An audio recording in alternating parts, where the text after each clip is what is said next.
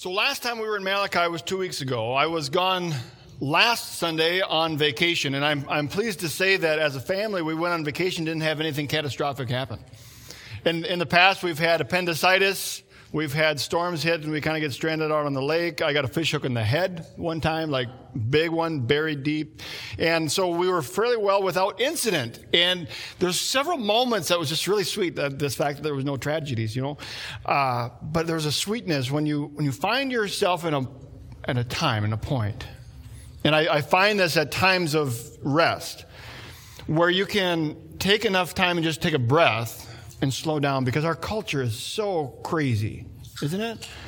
You know, and if COVID taught us one thing during that time, is like, wow, there's something really nice about not having anything to do. And what we find is that we're kind of ramped up into the busyness of life, and there's some certain aspects we can't help that. But yet, in those moments of rest, those moments of vacation, I found that even to to take some time and just to breathe and to look out and to experience what God has for you. And the, the phrase that comes to my mind is like, man, there's a goodness here. God is good.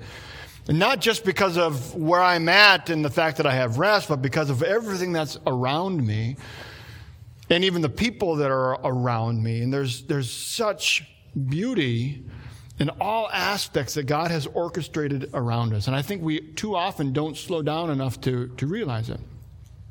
One of the initiatives that we'd like to begin, that we will be uh, engaging in as fall starts. You know, our ministry season ramps up about mid September as we make some some shifts. So we're in the midst of the summer, and so we have our, our service in summers from 9.30 to 10.30. And then once the school year starts, we're going to be having a kickoff Sunday coming up on September 18th. And you'll hear more information about this as, as it comes. And September 17th, the day before, we're having a concert that'll just kind of be a part of that engaging weekend for hopefully connection and worship.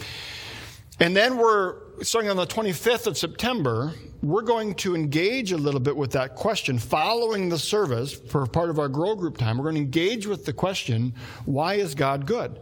And we've got a number of people, you, who are going to be engaging and basically saying, hey, let me tell you why God is good. And so I want you to kind of be ready to hear some of what is coming up so that you can be anticipating, wow, I'd like to hear why God is good in Brad's life. I'd like to hear why God is good in Lane's life. And I really want to whet your appetite for that because I think it can be really a time of sweetness as we start to hear from each other about why God is good.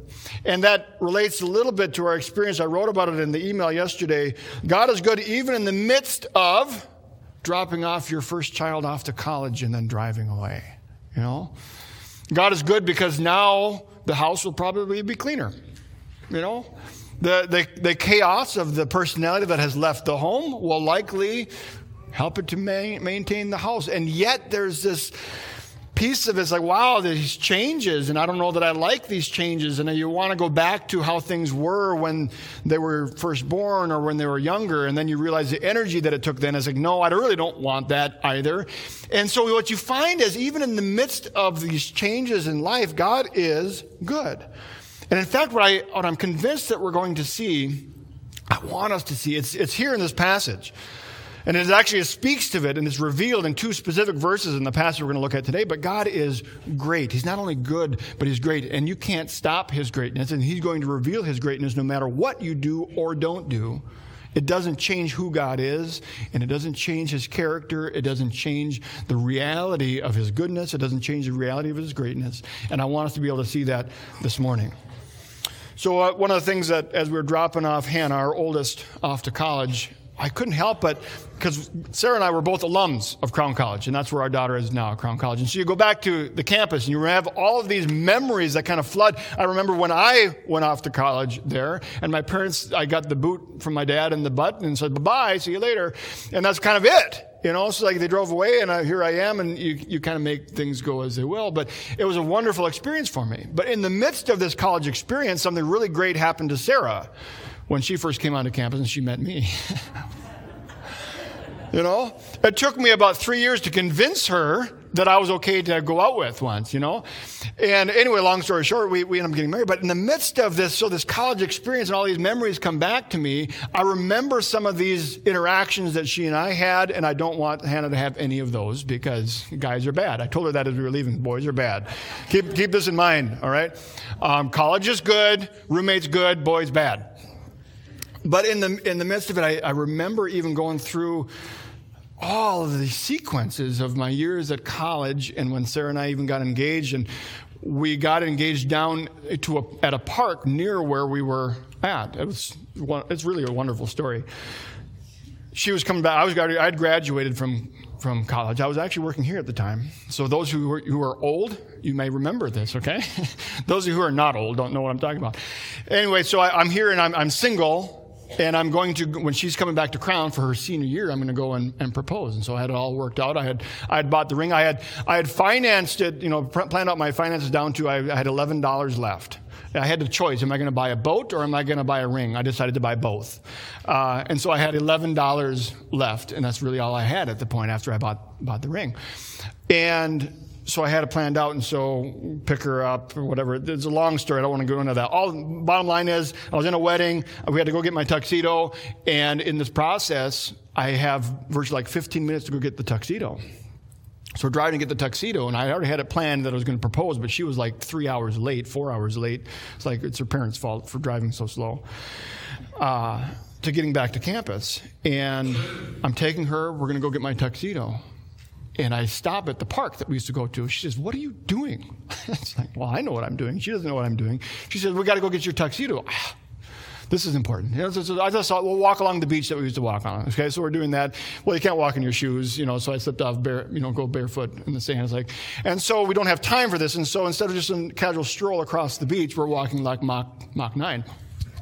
Okay? You know, one, no, it's just like you, you get these things in your mind. I have to make it work like I thought. It doesn't work that way. And so we start on one end of the beach and we're going, and I get to the other and I, I go, oh, oh, I stepped on something. I sit down on a rock. And as I sit down on the, on the rock, I took the ring, which was now palmed in my hand, and I slipped it on my toe. And I said, oh, you're going to have to, you have to take a look at it, whatever. And I hold up my toe. Very romantic. Okay. A lot of, a lot of guys get on one knee. I got on my tush and raised up my foot at her face, you know? And, and there was a ring and then proposed, et cetera, et cetera. But, but what, I know it's right. She said, yes. But I want us to, to recognize there was something, you know, I, I bought that ring and it was expensive, you know, and it was worth it. And there was a reason I could have got, let's be honest, could have got cubic zirconium, right? You could have, but I didn't. Why? I got a diamond. And diamonds, they say, are a girl's best friend. Okay, I'm bypassing this one. One of these is diamond, one of these is cubic zirconia. Any jewelers? Does anyone know? I mean, one's real and authentic, and one is a cheap imitation. I'm just curious. Who thinks the one in the bottom left is the real one? Just raise your hand. Okay. I won't hold you to it. Okay. Four of you, five of you, six maybe. What about the upper right? Wow. You're all wrong. I know. But, but here's, here's the point sometimes, you know, we, we can't, we, I'm not a jeweler, but you can make things look so good. But all it is is a cheap imitation. God doesn't want the cheap imitation. He wants the real thing. Well, doesn't that make God selfish? I think we're going to see a picture that that's, that's not the question. We get confused with our minds a lot of times as we interact with this type of how can God be this God who wants and demands all this stuff? I hope that you see a different picture. I hope you can see the picture of God's greatness. I, I want to illustrate the fact that when I proposed to Sarah, there was no question in my mind, I'm not going cubic zirconia. Why? because she's worth the real thing. There's no, I can't afford the, there's no question. I have to give the real thing. And that, I think, is the message that we're going to see in the midst of this text this morning. Yes, God, in a sense, demands the real thing, and that's okay, that's good. But if we get stuck on why is God demanding it, we're missing the beauty within the text that we're going to be looking at here today. Okay, so this one talked about as well. I just want to say, you know, looking at those two rings, this reminded me as we were looking at it of when we just recently went through Galatians. And in Galatians, we came down on this verse, chapter 6, verse 1. I think maybe it's 7. I don't remember. I may have typoed it. It's okay. Either way, it's in Galatians chapter 6. I know this. He says, Do not be deceived. He says, God can't be mocked. In other words, you can give him a cubic zirconia, but he's not going to think that it's a, it's a diamond. You can't fool him. Okay? We looked at those rings. We were all, most of us, the majority of you were deceived. The others of you who guessed it right probably just guessed it right, unless you happen to be a jeweler and really knew what you were looking at. But the reality of it is, we can't trick him. So, in other words, when we come into the midst of worship, you can't fake worship. You can come and you can pretend all you want with your worship, but you're not fooling the one that it really matters. Does that make sense? You might be fooling the person next to you, but God you cannot fool. He will not be mocked. And then mocked. And then he says, A man reaps what he sows. Whoever sows to please their flesh, we read this before, will reap from the flesh, and the one who please, uh, sows to please the Spirit will reap from the Spirit. I just want you to understand this, this picture when we come to see how great God is, when we can, can grow in our understanding of the greatness of God, I am convinced that our worship experience will also grow. In other words, the, the, the, greater view I have of the genuine character of who God is, the more naturally I'm going to be drawn to worship that God. And the idea of what I'm giving becomes like, I'll never give him the cubic zirconia. It will only and always be the diamond because I recognize I have no choice in this. It's not an obligation, it's a love, and that's what we're going to see here this morning. Last time we were together in, in Malachi, sometimes referred to as Malachi, I've heard it both ways, it can be. He says, and this was a huge, this was the crux of last time we were together, this message. When God says to the people, I have loved you, and their response is, huh? How have you loved us? They look at their circumstances like, What have you done for us? And he says, I have loved you, and I do love you more than you can ever know. And your questioning is like, How have you loved us? And then we got into verse 5, and this was powerful. He says, You will see it with your own eyes and say, Great is the Lord, even beyond the borders of Israel. In other words, I have loved you, and it's for a greater purpose than what you, just for you guys. You guys are going to be my mouthpiece. This is the Israelites, the Jews, and the whole world is going to be blessed because of me. And there's prophecy involved in that. I don't want to get in and spend all of our, all of our time with that. But this message comes to the Israelites at a time when they're under control of another nation. It's the Persians at the time. They've been under the Babylonians and now they're under the Persians, and they've read the prophecies that have been given through Daniel that they're still going to be coming the Greeks, they're still becoming the Romans, though they don't know who those nations are yet at that time.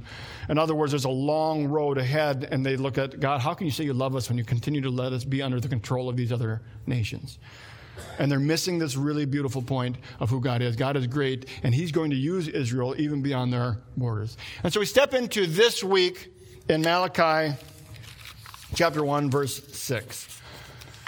And he starts it off, and so following up with what we have, God's going to make his name great. He's going to go to all the nations. And then we look at this, and it says, A son honors his father. And remember, this is that same type of message that he's sending. He says, I have loved you, and you have said, How have you loved us? We're going to see that theme, that rhythm, that almost poetic language repeating throughout this section of passage as well. He says, A son honors his father, and a slave his master.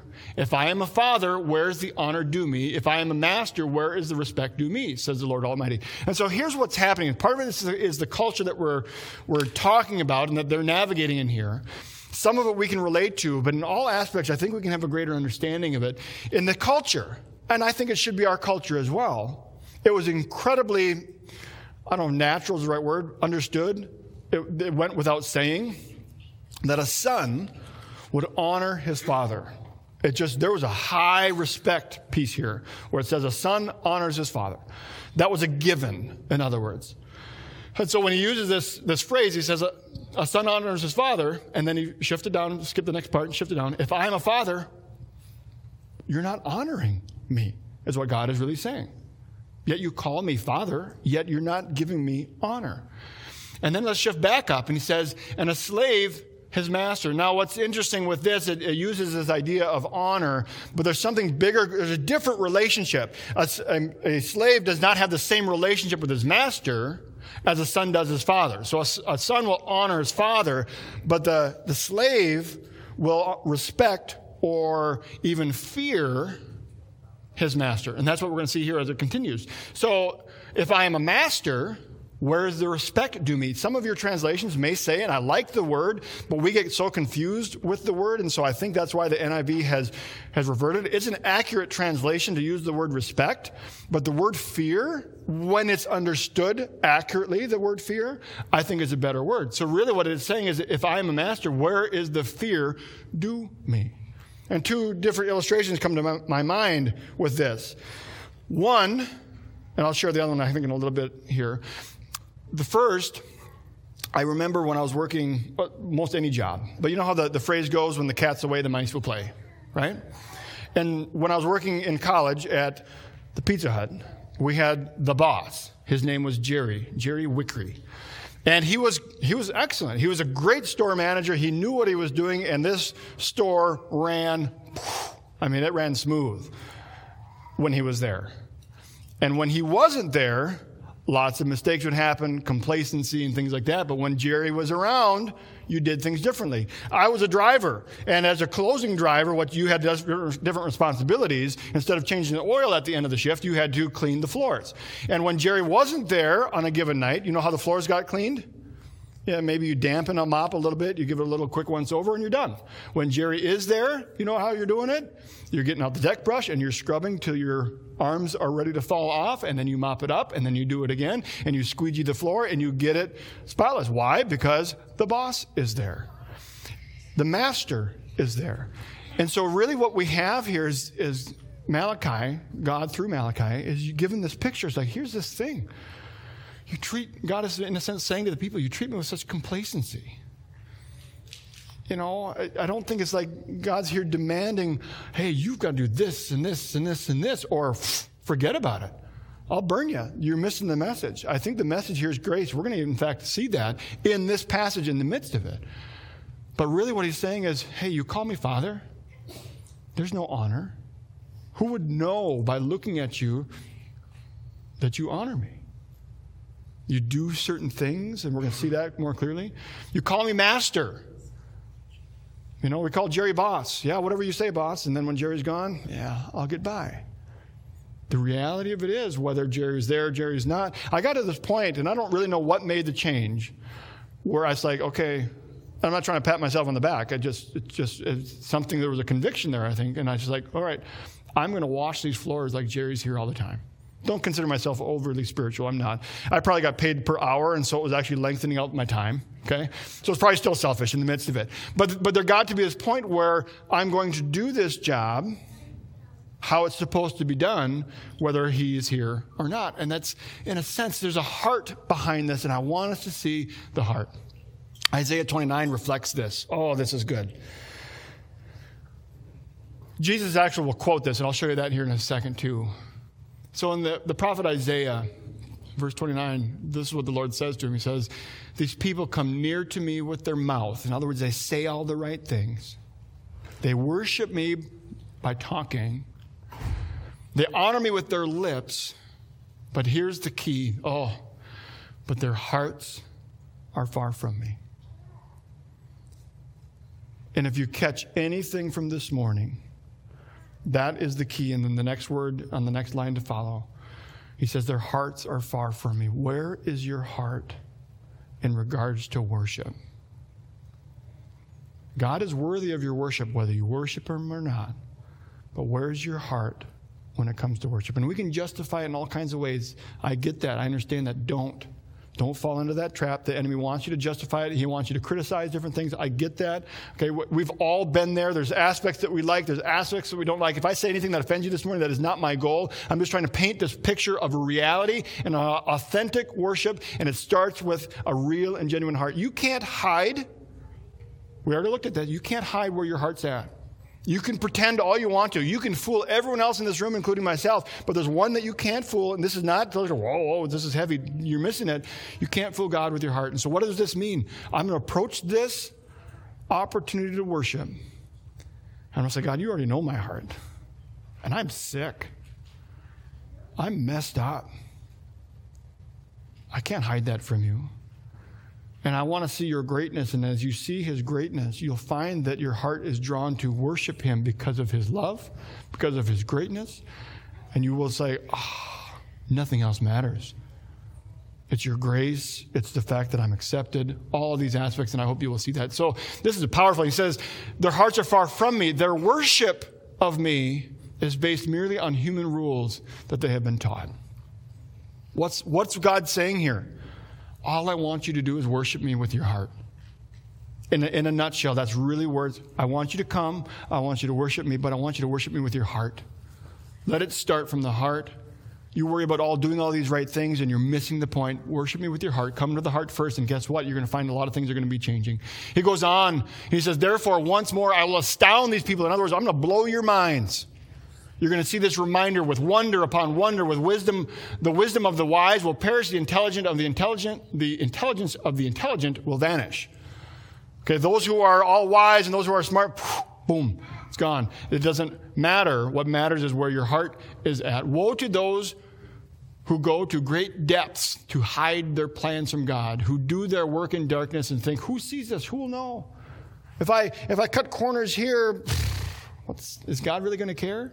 If I get a cubic zirconia, do you think Sarah will ever know? As long as she doesn't take it to a jeweler, I might be able to get by with a whole lot less money. Do you see the point? You turn things upside down. Oh, this is incredible. He says you, are t- you're taking this reality and you're just kind of turning it on its head. You're flipping it upside down. You're getting it backwards. As if the potter were thought to be like the clay, the one who's creating it somehow is the one that's being molded. I've heard the phrase, I didn't write it, I don't know who did, but he says, God made man in his own image and we return the favor. You follow the, the, thinking behind that? God has created you as He wanted you to be, and now I'm working at creating God the way I want Him to be. I want Him to fit into my mold as opposed to letting Him mold me. Shall what is formed say to the one who formed it, You did not make me? Can the pot say to the potter, You know nothing? Can I just say something? It's, it's fairly controversial. I don't mean it to be controversial, but I just I see it here, and my heart aches when I look at our culture and we miss this. We have in our culture a bunch of clay telling the potter who they are. And I know that's a controversial statement. I'm convinced that the potter is the one who has made the pots. He's the one that has formed the clay. He knows what he's doing. There's aspects I don't like about me. All kinds of things I wish God had done differently with me. You probably are in the same boat. Some of you, at least, are like, why did God make me this way? If He loves me, why did He do this to me? Why don't I be more like this? That was a horrible sentence. I'm sorry that you had to hear that. I made a lot of mistakes last time, too. For instance, Ephraim is not Jacob's son, which I said is Joseph's son. I messed up Joseph and Joshua, whatever. Sorry about all that stuff. That's history, literally and figuratively. But I'm so tired of the clay saying, God, let me tell you what I am. And God saying, No, trust me that I'm forming you the way that I want you to be. That's a hard message to hear. I get that. I understand that. If I've offended you, that's not my goal. But I see that as a powerful point in this passage right here. I just don't want to miss it. Because when we come to see that I am nothing but clay in his hands, though I don't necessarily care for what he's doing, I come to see the greatness of him and who he is. He's doing something good. Even if my clay is all cracked and chipped, he's doing something good and he's going to continue to do something good. And I've got hope and promises that are rising way on the far end of it. I just don't want to miss that. All right. And here's Jesus' quote of the same passage. You hypocrites, Isaiah was right. He's talking to the religious leaders. He's talking to the kind of the same people that Malachi is talking to here in the Old Testament. Jesus is talking to kind of that same group of people, the priests and the Pharisees.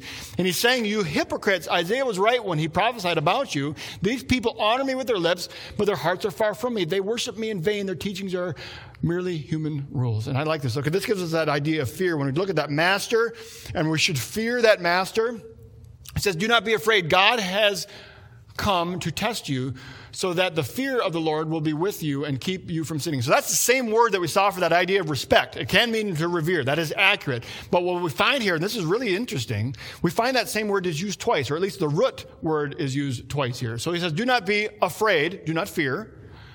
God has come to test you so that you will fear. It's in a sense the same word. So God's saying, Don't be afraid, be afraid. What in the world does that mean? How can I, we talk about this idea of fear of God, this is, this is my thinking of it the way I think I can explain it, at least how I understand it. I hope it uh, relates and kind of resonates with you.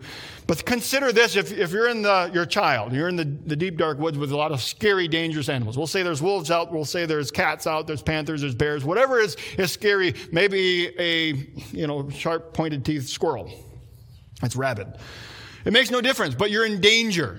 You're in the deep woods and you are in danger. You don't really know where you're going. It's dark. You have no tools. You have no compass. You have no weapons. You're standing there in the midst of all that is threatening around you and you have every reason to be afraid.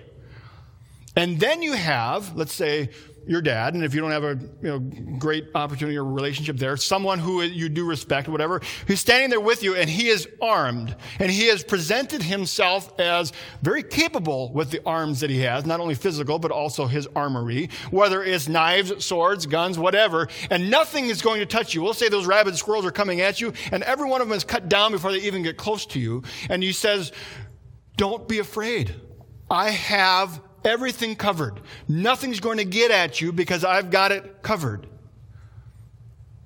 But he uses also other words fear me. In other words, there's like, wow, I don't want to be a squirrel.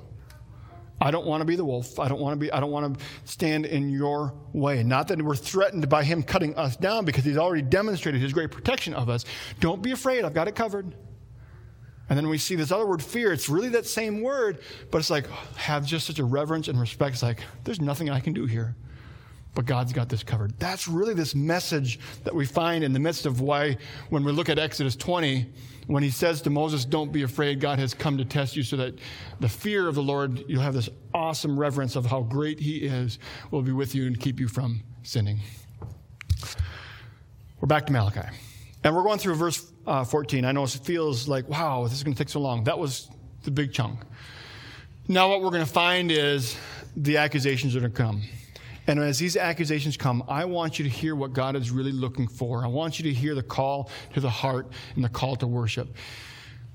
So, in this passage, God is really pointing it out to the, the priests at this point. It's relevant to all of them. Similar, we saw that last week. We're going to see that again here too as it's revealed that it's broader than just to those who are religious leaders. But the religious leaders, in this sense, really have a huge responsibility, and they're going to be kind of confronted first. And it says, It is you priests who show contempt for my name.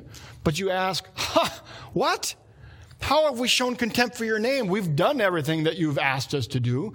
And he says, by offering defiled food on my altar. But you ask, how have we defiled you? It's like, what are you talking about? We're following the rules. We're doing everything as you're asking. He says, by saying that the Lord's table is contemptible. When you offer, and this is what was happening here, when you offer blind animals for sacrifice, when you give me cubic zirconia, when you know that it should be a diamond, is that not wrong? When you sacrifice lame or diseased animals, is that not wrong? And that's what they were doing. They were basically doing two things. One is either bringing themselves, a diseased or lame or burdened animal. We'll look at that here in just a moment. Well, bringing those to be sacrificed, saying, Oh, this is good. We're going, oh, look, God, we're giving this to you. And God's going, like, You're intentionally giving me cubic zirconia. You're not giving me a diamond. You call it a diamond. What do you think I am? Stupid? In a sense, that's what's going on in this picture. He says, Isn't that, that wrong? We find in Leviticus, this is where some of this comes from. Because we look at it, it's like, well, what's, what's the difference? They're sacrificing an animal. What's, what's the difference? Just look at the blood sacrifice. This is where it comes from. I know. We're, we can't get into all of the sacrificial system and the points of it And so, some aspects you're just going to have to try to gain as much as you can with the greater picture and own the real message of what's going on. He says, as a penalty for the sin, this is Leviticus chapter 5. Leviticus basically means the law. It's part of the Pentateuch, those early writings of Moses. When he led the people out of Egypt, this is what was laid out for them, the rules, all right? As a penalty for the sin that they have committed, they must bring to the Lord a female lamb. This would have been the greater population of Israel. You're going to notice the difference between this verse and the next one. Some say female, some say male. The priests were the ones that had to bring the male. The rest of the population can bring the female. A female lamb or goat from the flock as a sin offering, and the priest, that's the role, shall make the atonement for them. So the priest would then take this animal and sacrifice it for them.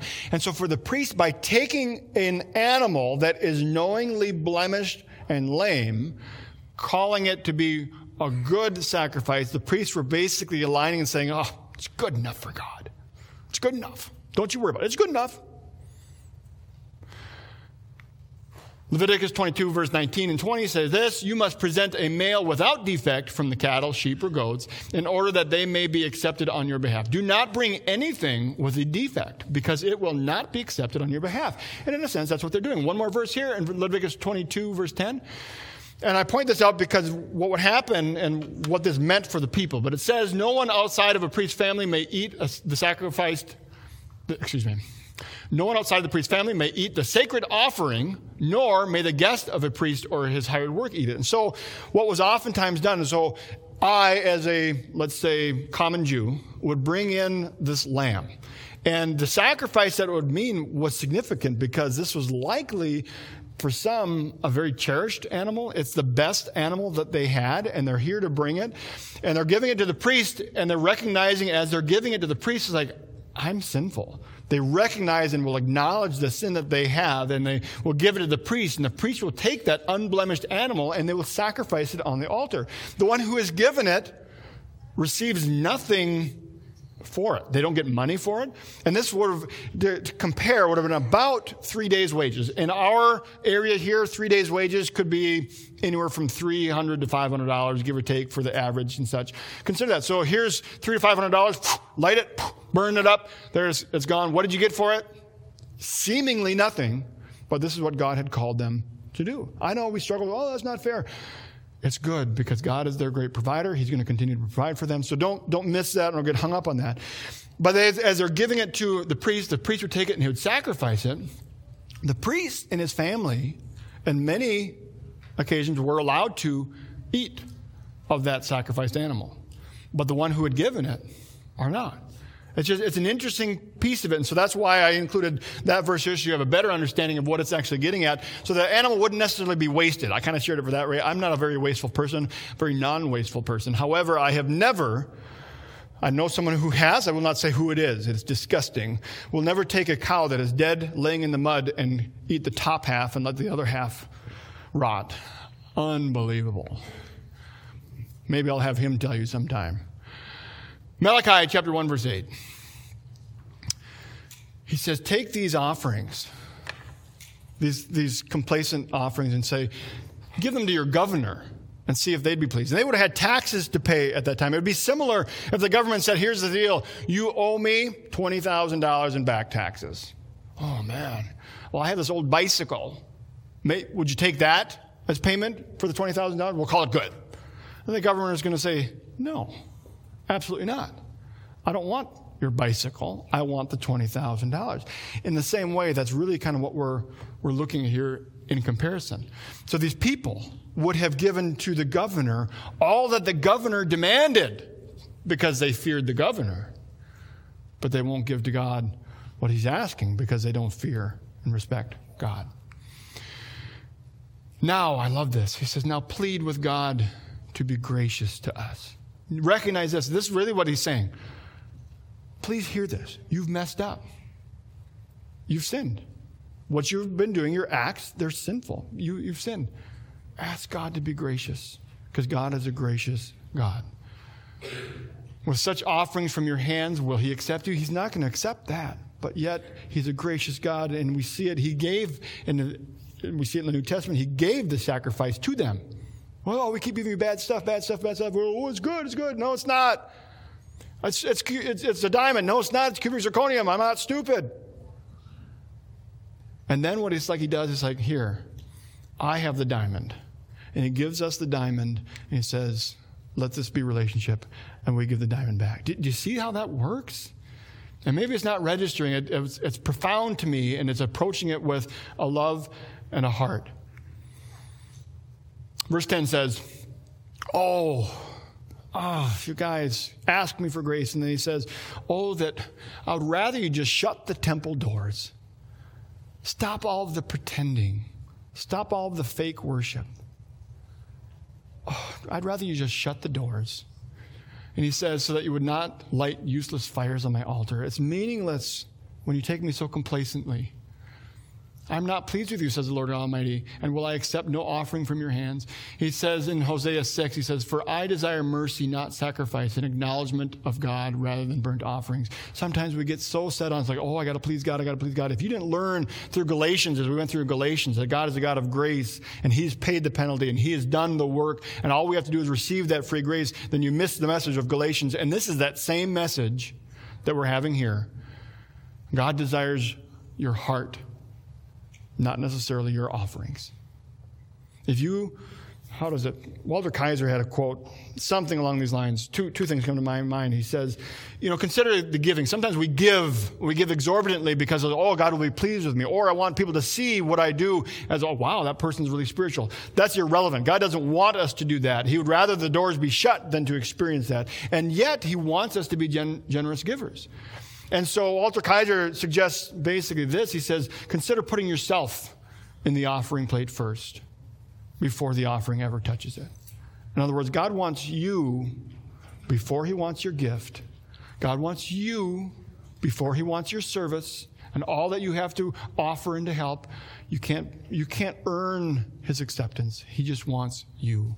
And so as we gather, he wants you to approach this space he wants you to approach this time when we get into the Word. He wants you to approach the songs that Lane and the worship team lead us in. Not as any kind of a criticism of like, oh man, I like that song, I don't like that song. I'm not coming down on anyone, don't misunderstand me. I'm, I'm speaking for myself more than anything here. It's a picture of, oh Lord, show me your greatness that I can worship you. He wants you. He wants you to come before Him in relationship. He's given you the diamond. All you have to do is give it back. He says then, it doesn't matter what you do. It, you can't stop it. My name will be great among the nations from where the sun rises to where the sun sets. In every place, incense, pure offerings will be brought to me because my name will be great among the nations. Why? Because he is who he is. He is great, and you can't stop it. And when someone comes to realize the greatness of God, everything else doesn't matter and they recognize I have no choice. When I see the greatness of God, I have no choice but to worship Him. But if you profane it by saying the Lord's table is defiled and the food is contemptible, and you say, What a burden, and you sniff at, the at it contemptuously, says the Lord Almighty, when you bring injured and lame, diseased animals and offer them as sacrifices, should I accept them from your hands, says the Lord? Cursed is the cheat who has an acceptable male in his flock. In other words, he's saying, You've got two rings. I've given you the diamond one and you're holding on to that one for yourself and you're giving the cubic zirconia instead. Come on. Give to God what is His. He's not asking you to empty your wallets necessarily and pour it all out. That's not, you're missing the point. He's not asking you to, he might at some point, the Holy Spirit might lead you to do something like that. That's a different question. We're looking at the idea of acceptance. Right now, what he's wanting from every believer in Jesus Christ, you know what he wants? He wants you. He wants your worship not because somehow it puffs him up. He wants your worship because it's relationship, it's connecting. He wants you, he wants your heart. He wants you to be real, not pretend, not fake, not posing, not like, oh, look at me, I'm all. He wants you. And all of your brokenness, all of your goodness and your, your gifts and your talents, but also how you lack. He wants your moles, He wants your warts, He wants your baldness and your grayness, He wants your bad back, He wants your aching knees. And that's just a description of me. He wants you, and He wants you desperately. He wants to have that relationship. He doesn't need your diamond ring. Sarah didn't need a diamond ring. But I had no choice but to bring her a diamond ring. Why? because I was drawn by my heart for love.